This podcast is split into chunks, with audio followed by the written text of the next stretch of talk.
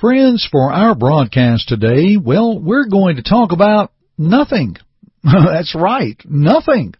Got your attention? Well, today from the International Gospel Hour, we talk about nothing. Stay tuned. Hi, this is Jay Webb for International Gospel Hour. We're so glad you've decided to listen to our program today. In a world of challenges, we need God's Word to help us face those challenges. Thank you for joining us in this period of Bible study with our speaker, Jeff Archie of International Gospel Hour, a broadcast of the Churches of Christ. Let's listen now. Here's Jeff. We are most appreciative for the kind words and introduction from our Jay Webb. We love Jay and we appreciate he and his family. He's a wonderful announcer and he'll come back with some other things for our broadcast that we think you will find of help to you. We welcome you, our listeners, and we're so grateful that you have joined us for our studies today from the International Gospel Hour. Now, as I mentioned earlier, today we will talk about nothing. And here's the story. The late Leroy Brownlow tells the story of how a brother J.T. Strickland, who was an elderly preacher, arose at the conclusion of a service and said, Brother Brownlow has preached something for these many years. Now I would like to hear him preach on nothing. And Brother Brownlow looked and replied, The Lord willing, I shall preach on nothing next Lord's Day. Well, in a few moments, friends, we're going to deliver the sermon about nothing. But first, we do turn back the clock and recognize and respect the late Leroy Brownlow, a long-time faithful gospel preacher in Churches of Christ. He passed from this life well over 20 years ago, but we are blessed to study his material today, and as we do from time to time.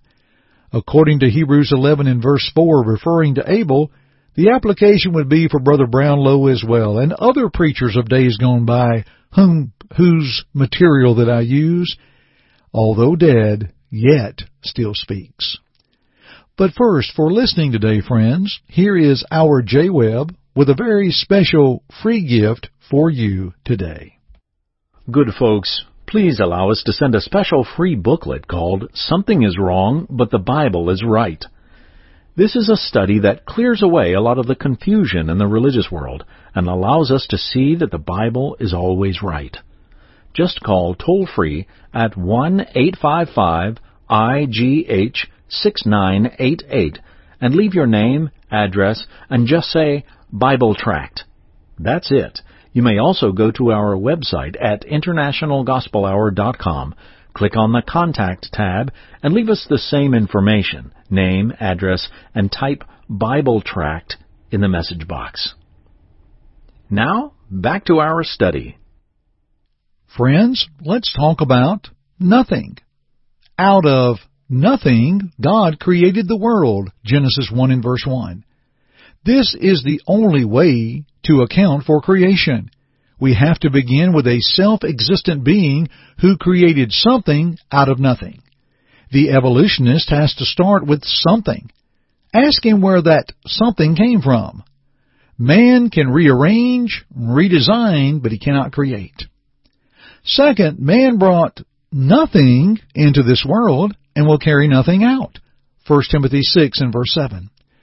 Hence, godliness with contentment is great gain, 1 Timothy 6 6. Since man can carry nothing out of this world, then the purpose of his stay here is not a quest for the material. The purpose of our stay is spiritual.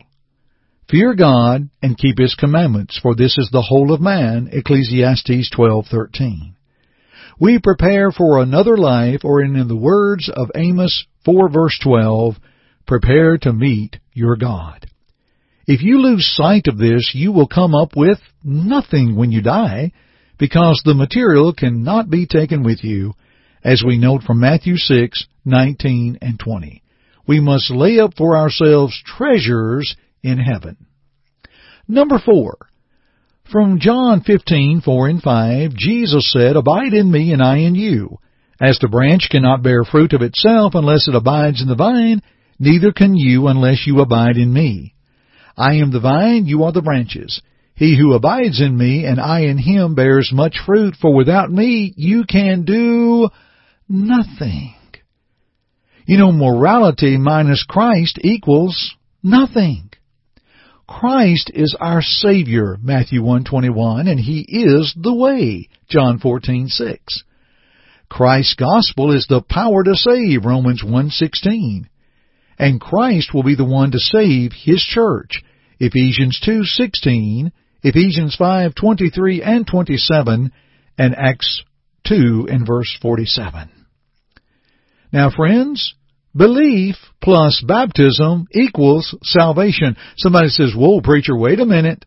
Well, let's allow Mark 16:16 to answer. He that believes and is baptized shall be saved. He that believes not shall be condemned. Well, just like 1 plus 1 equals 2, and 1 minus 1 equals nothing, belief minus baptism equals nothing. How about this one? Repentance plus baptism equals remission of sins. That's Acts 2 verse 38. Just like 1 plus 1 equals 2, but 1 minus 1 equals nothing. Therefore, repentance minus baptism equals nothing. You know, Paul had believed and repented, but it still equaled nothing because what did Ananias tell him after Paul had been praying, Paul had been believing, Paul even called Jesus Lord. In Acts 22:16, Paul tells the account when he was living as Saul that Ananias looked at him and said, Saul, why do you tarry? Arise and be baptized and wash away thy sins, calling on the name of the Lord. Here's another one. How about from 1 Corinthians 13, 1 through 3? Though I speak with the tongues of men and of angels, but have not love, I have become sounding brass or a clanging cymbal.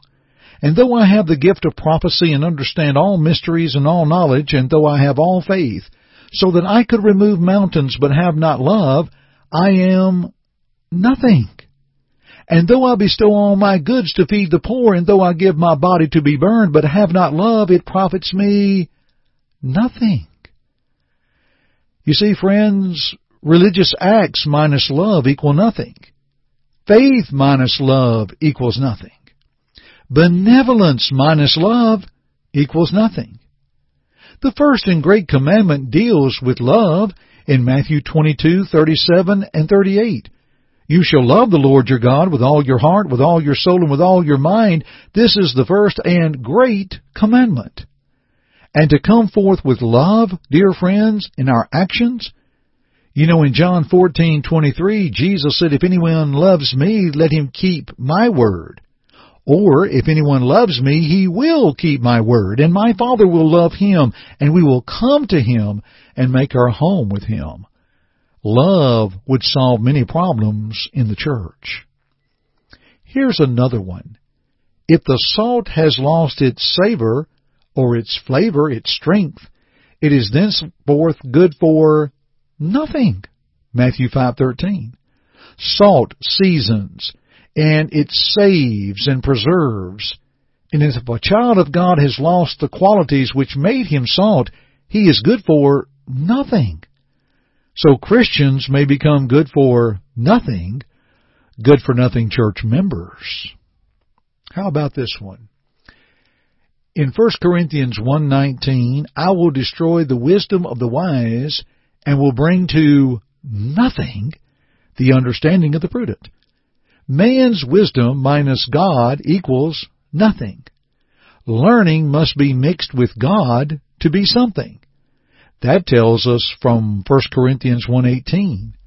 But listen to 1 Corinthians 1:25 through 27. Because the foolishness of God is wiser than men, and the weakness of God is stronger than men. For you see your calling, brethren, that not many wise according to the flesh, not many mighty, not many noble are called. But God has chosen the foolish things of the world to put to shame the wise, and God has chosen the weak things of the world to put to shame the things which are mighty. So dear friends, we need this lesson in the church today. We should not emphasize secular training to the neglect of spiritual training. A preacher may have two or three college degrees and not know enough Bible to defend it. Here's another verse from 2 Corinthians 6:10 as having nothing and yet possessing all things. 2 Corinthians 6 verse 10 having nothing means destitute no physical possessions. Having all things or possessing all things. Think about how much the Christian possesses. Brother Brownlow brings forth the conclusion. If we lose our souls, we have gained nothing in this life. Mark 8:36 and 37. For what will it profit a man if he gains the whole world and loses his own soul? Or what will a man give in exchange for his soul? And friends, with that being brought forth, I have spent a broadcast talking to you about nothing. But it has been something. Maybe we prompted you to study these things a little more. Here is our Jay Webb to help us wrap up our broadcast with details for our free Bible study by mail. Friends, the International Gospel Hour offers for free a Bible study course available by mail. That's right. At your own pace, you can study the Bible in your own home. It's free. Give it a try. Please call toll free at 1-855-IGH-6988 and leave your name, address, and just say home study. That's it. You may also go to our website at internationalgospelhour.com, click on the Contact tab, and leave us the same information, name, address, and type Home Study in the message box. We'll send it right away. Thank you for your interest in the things that be of God.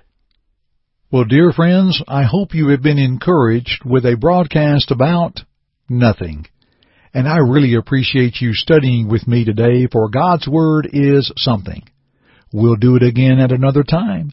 Thank you for joining me today on the International Gospel Hour broadcast. I'm Jeff Archie, and friends, keep listening. Thank you for listening today. May this study prompt your search of God's Word for His will in your life. To assist you in your study or to listen to other programs, please visit our website at internationalgospelhour.com. To God be the glory. Oh.